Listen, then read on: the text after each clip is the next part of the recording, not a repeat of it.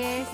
自分らしく夢を叶えるラジオ。この番組は自分の強みを生かして理想の働き方や生活スタイルを実現したいリスナーのあなたを応援する番組です。さて、突然ですが、えー、これを聞いてるリスナーの皆さん、えー、文通したことありますか？文通したことある人、はーい、手を挙げて。はい、文通したことない人、はーい、ね、えー、ふたつに分かれてるんじゃないかと思うんですけど、今日は、えー、文通の話をしてみようと思います。えー、文通、ね、したことある人はね、自分はどうだったか、どんな文通をしてきたかなと思って、ね、想像しながらぜひ聞いてみてください、ね、また文通したことない人は、もし自分が文通をしたら誰とするかな、どんな人とするかなとか、どんな楽しさがあるかなみたいなことをね、ぜひ想像してもらえればと思います。で、えー、私の文通の歴史なんですけど、えっとね、最初に文通したのは、えー、多分小学校ご、ろくねん、多分ごねんせい、高学年の時から始めて、えっと、当時、えー、埼玉県に住んでたんですね。実はさんねんだけ埼玉に住んでたことがあって、でまた父の仕事の関係で福岡に戻ることになって、でその時に仲良くしてた友達ね、私あんまり友達がいない子供だったんですけど、ね、そんな私でも本当によくしてくれる友達がいて、えー、みすずちゃんっていうんですけど、みすずちゃんと、えー文通をその引っ越してから始めたんですね。で、大体私はもともとどっちかというと筆まめな方で、大体私はこう連絡を続けるんだけども、大概この文通が続かなくなる要因って相手が返事をよこさなくなるっていうのが多いんですけど、みすずちゃんはね、あのずっと返事をくれてたんですよ。で、えーと、それからあの中学校の時にまた東京に行く用事があって、その時にあの池袋で再会したんですけど、ちなみにね、またその東京に行った理由っていうのがおかしくて、あの日本ってお正月に年賀状を出すじゃないですか。で、小学校の時にあのなんだっけ、プリントごっこってわかりますか？なんかもうちょっと今多分今の時代もあるのかな、わかんないけど、要するにえー、年賀状をのデザインをシルクスクリーンであの自分の好きなデザインの、えー、で年賀状が作れるっていうやつで、で、えー、っと中学校にねんせいぐらいの時になぜかそのクジラの絵の、えー、年賀状を作ったんですよ。なんでクジラかって言われるとね、クジラ年とかあるはずもなく、うーんって感じなんですけど、結構カラフルなあのこう海にクジでっかいクジラが泳いでて、後ろにこういろんな色の光が差してるみたいなデザインだったんですよ。で、そのあのクジラ自体は白で、要するにその色をつけてなくて、そこにまあメッセージが書けるっていう風にデザインしてたんですよね。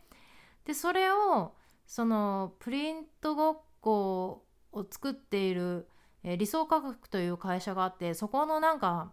コンクールみたいなのに送ったんですよね、そのデザインを。そしたらなんか中学生の部下なんかで賞を取ってしまって、あの授賞式を行いますって。で、あのご本人と保護者の方の宿泊代とあの飛行機代を負担しますのでお越しくださいってことになって、なんかあのただで東京に旅行できるようになって、もう母と私はなんかイエーイみたいな感じで、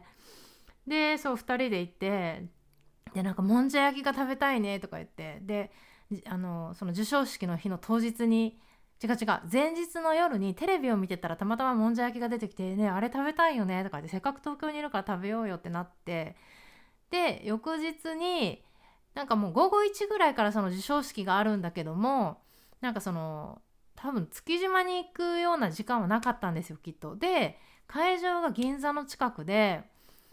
多分理想科学の本社だったのかな、ちょっと今となってはね、当時中学生だったしよく分かってなかったんですけど、でお昼どうするってなった時に、そうだ私たちもんじゃ焼きが食べたいって言ってたじゃんってなって、銀座でもんじゃ焼きを探して、で結局よくわかんないからあの交番に入って交番のおまわりさんにすいませんこの辺にもんじゃ焼きのお店ありますかとかって聞いて、であの親切にねさすが日本の警察ですね教えてくれて、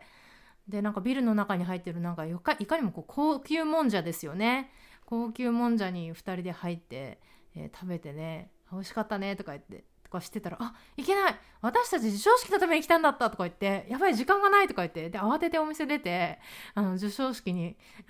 走っていったような記憶があるんですけどね。そうそうでそうそのついでについでにとは言ったらなんなんですけど、えー、埼玉に住んでる親戚のおばさんと、えー、一緒にねそのみすずちゃんと再会をしたんですけどね、あのなん平珍楼だったのかな、なんか中華で中華をね食べてそうそうあのそこで別れて、でそれからもう全然会ってなかったんだけど高校ぐらいまでずっとあの長いことね小学校ごねんせいから 中, 中学高校でずっと文通してて、でそれからみすずちゃんは看護学校に行くんですよ。で今も看護師をしてるんだけど、で私はそれから大学に入ってってで多分私が留学する前ぐらいまでずっとあの文通してたんだけども、それから一旦途切れるんですね。で途切れたんだけどまた何かのきっかけでそれからちょっと時間が経ったんだけどまた文通をし始めて、で私が結婚する時に福岡まで来てくれたっていう多分 my oldest friend ですねみすずちゃん。そうそうそれが、えー、私とみすずちゃんとの文通の歴史であります。うんあともう一つ文通の難しいところってそのどれぐらいのタイミングで手紙を返していくかっていうのもありますよね。でそれが長すぎると相手の人が引っ越しちゃって、でしかもその転送する期間とかあるじゃないですか手紙を。それがね過ぎちゃうともうその手紙が届かなくなっちゃってあの連絡ができなくなっちゃうってことが当時あったんだけども、まあ、今はねあの Facebook とかなんかそのネットでつながってればねえねえ住所何とか聞いてでまたねメールあの手紙を書くということはできるんですけど、うんそうそうそういうこともありましたね。それでねにばんめににばんめに文通をしたのは実は会ったことのない人で、多分私が高校生だ違う私は中学生で相手の人は小学生高学小学校の高学年ぐらいだったと思うんですけど、それから多分 にさんねんしてたのかな。あの私は当時というか今もなんですけど T ボランという、えー、ロックバンドが好きで、で当時ねなんかあのそういう雑誌があって、でその雑誌の最後の方にあのなんだろうバンドメンバー募集とか文通相手募集みたいなのがあって、でそこで見つけたんですよその彼女を。あの T ボラン好きな人と文通したいみたいなでこれこの人だと思って連絡して、そうそうであの大阪に住んでる人だったんですけど女の子だったんですけど、なんかいつも T ボランいいよねみたいな話を文通してて、そうそうでもねその人とは結局大 高, 高校のさんねん生ぐらいになって私が忙しくなってそれであの、うん、終わっちゃったんですけど、そうそれが多分にばんめの文通で、でさんばんめはねまたこ今度は高校生ぐらいの時にあの韓国の女の子と文通してましたね。この人もなんかオンラインで多分見つけたのかな。当時でもネットとかそんなに高校生の時にネットとか多分使ってるはずないからそういう時代じゃなかったもんね。どうやってこの韓国人のねその子は高校生年下だったんですよ。私大学生だったのかな、私が大学生で相手が高校生だったのかもしれないですね。なんか韓国はやっぱりネットが発達してるなって当時から思ってたんですよね。で多分ネットで知り合って、でその子はあの中国中国かな中国のあのフェイウォンっていうあの有名なあのファイナルファンタジーの歌を歌ってる歌手がいるんですけど、彼女のファン で, でずっと文通してて、でなんかまあもう英語もバッチリだし英語で文通してたんですけど高校生なのに英語もバッチリだしで聞くとご両親はふたりともお医者様であのテグっていう韓国のだいさんの都市に住んでるね美人が多いことで有名な都市ですけどあとリンゴが美味しいことでね、テグの出身の女の子で、あのご両親はお医者さんで、なんか多分私立の高校、女子校みたいなのに通ってて、将来は自分もお医者さんになるって言ってて、いつも勉強が忙しいけど、あのそのフェイウォンの音楽を聴いて頑張っているみたいな感じの女の子でね、なんかすごいこう刺激を受けましたね。うん、でなんか彼女からその韓国のオン・ジョンハというね、あの、まあ、今でも有名な、まあ、女優さん兼歌手っていうのがいるんですけど、その人の シーディー をもらってね、初めて韓国の歌を聴いてわーと思って、すっごいかっこいいと思って、うんそうそう、そんなんとかありましたね。あ、今なんか名前思い出せないなと思ったけど、今ファッと思いつ思い出しました。チェ・ミンジちゃんですね。うん、チェ・ミンジさん今何してるだろう、ね、ちょっとねネット検索したいところですけど、あとはね、まあ、他にもいくつかあの文通とかね、あのしてたと思うんだけども、記憶になんか鮮明に残ってるのは、まあ、この人たちで、あとはね、会ったことない人とのっていうのは文通じゃないんですけど、これは割と最近の話で にさんねんまえぐらいかな、あの一時期私ナイジェリアに興味があってね、私そういうブームがありますよね。なんか最近は結構あのあの中東系とかね、ペルシャ系とかあのが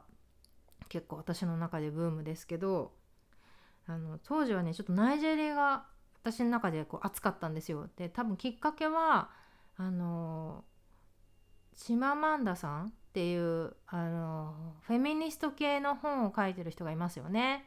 彼女の本に影響されて、やっぱりなんか私の印象ではその、まあ、文通してみてっていうのもあるし、まあ、その本とか、まあ、いろいろその後いろいろ調べたりとかして知ったんだけど、やっぱナイジェリアって結構なんだろう、知的文化高いなと思って、話してて面白いナイジェリアの人、うん、って思って、そうそう、でネットでねナイジェリアの人と E メールを交換できるのを探したらむっちゃいるんですよ、ナイジェリア人、こう文通したいナイジェリア人が。でその中が一人選んで、男の人だったですけど、あのもちろんねあの英語は公用だから英語バッチリだしっていうので、あの、うん、なんか彼らのね生活ぶりとかを知れて、うん、なんかすごい面白かったですね、うん、なんかそれも割と私の中で記憶に残ってる文通ですね。あとはね、あのー、さ今も続けてる文通っていうので言うと、あのー、高校の時の先生なんですけど、担任の先生とかではなくて、えっとね、古典を現代文か、古典も教えてもらってないのかもしれない、現代文ですね、現代文の先生なんですけど、その先生、あの女性の先生なんですけどね、とは未だに文通をしていて、あのね、でなんでかなって、その担任でもないし、ただの現代文って、現代文ってそんなに私の中でこうね、英語ほどの英語や地理ほどの思い入れはなかった教科だったと思うんだけども、どうしてやっぱりその先生とつながっていたいなって思ったかっていうと、なんかねやっぱりその学校で習ったことってどんどん忘れていくけども、あの雑談が面白かった先生だったんですよ、早い話が。であの例えばその私は、えーと、中学じゃない高校の修学旅行が中国の 北, 北京だったんだけども、その行く前になんかその先生がその授業を始める前にいきなりなんか中国語の話をしだしたりして、でなんかそのそれでなんか中国語ってこんな感じなんだっていうのを初めて触れて、あ勉強してみたいなって思ったりとか、なんかそういうこう海外の話をしてくれる、多分本人、ね、先生本人にまだ確認したことは実はないんだけども、多分なんか休みの時とかに海外旅行とか行かれてた先生なのかなと思うし、なんかいわゆる先生先生してなかったんですよね。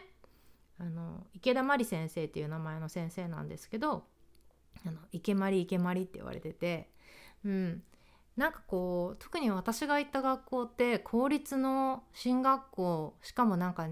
一番手の高校じゃなかったんですよ。だからこう勝手にほっとけば勉強するだろうっていう感じでピリあのっていう感じよりは、もう先生がこう勉強しなさい勉強しなさいって割とうるさく言う方の、あのタイプの学校で、あの、うん、あんまり私は肌に合わなかったんですけど、うん、そんな中でね割とこう自由な話をするような先生だったから、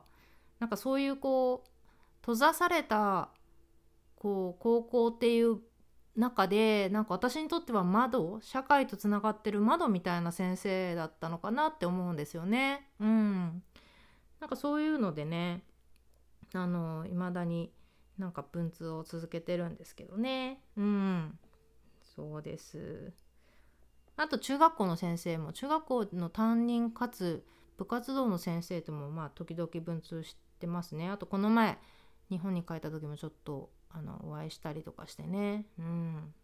そう、それでびっくりしたのが、結構ね、あの中学校とか高校の時の先生がもうすでに亡くなってる、なんか、まあ、ろくじゅうだいとかなる前に亡くなったとかいう話とかも結構聞いたりして、やっぱり先生っていう職業も大変なんだななんて思ったんですけどね、うん、どうでしょうか、えー、今ねなんかざっくり私のこう文通の歴史を話してみたんですけど、文通とかねメールとかなんかこうやり取りしてる人とかいますか？またねどうしてやり取りしてるのかね、またあの文通したことない人はねどんな人となんかそういう交換をしてみたいと思いますか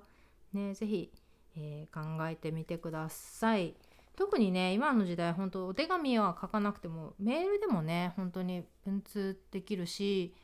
こうやってねあのナイジェリアの人じゃないけど本当に世界中のねいろんな人となんかこうつながれて、なんかお互いのこととかをね交換できるっていうのはなかなか面白い。なんか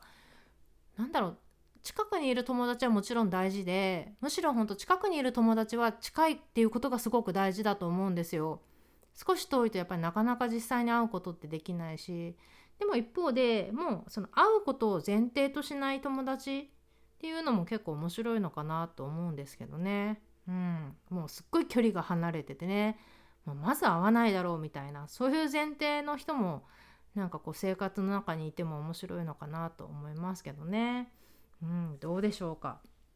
ね。なんか特にこんなねコロナの時だからこそね、なんかこうそういうなんだろう、もなんか人との触れ合いとか人とのこうつながりみたいなのが大事な時期だと思うから。まあ、知ってる人はもちろんだけど、まあ、そういうなんかこう違ったなんだろう人間関係みたいなのもね結構面白いのかななんて思いますね。そうあのさっきの池まり先生に関してはねずっとやり取りしてて、あの私なんか子供が生まれるたびにねなんかいろいろちょっとしたものを送っていただいたりしてたんだけども、やっぱずっとここそん何年かむっちゃ忙しくって全然あのお手紙をかけてなかったんですけど、コロナが始まってちょっとふっとした時に書かなくちゃと思ってあの書いて、うんでなんかやっぱりそのオンラインであの授業をするっていうのがすごく大変だっていう話とか、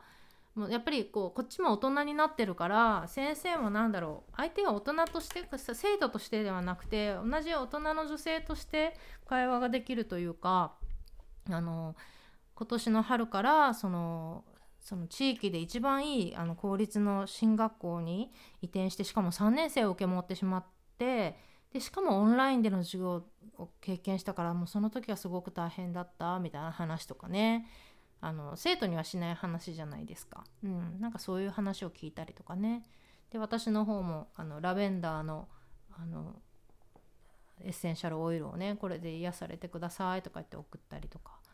そういうつながり、うん、をしてますね、うん、本当次ね日本に帰るときはねぜひ池まり先生にもまた再会したいななんて思ってるんですけどね。はい、えー、そんなわけで今日は文通してますかというお話でお話ししてみました。それでは今日もここ私の大好きなサンディエゴより皆さんに、えー、サンディエゴの青い空と、ようやくねあの山火事が終わって青い空が戻ってきましたね、えー、サンディエゴの青い空と暖かい風をお送りしますということで Have a great day! Bye bye!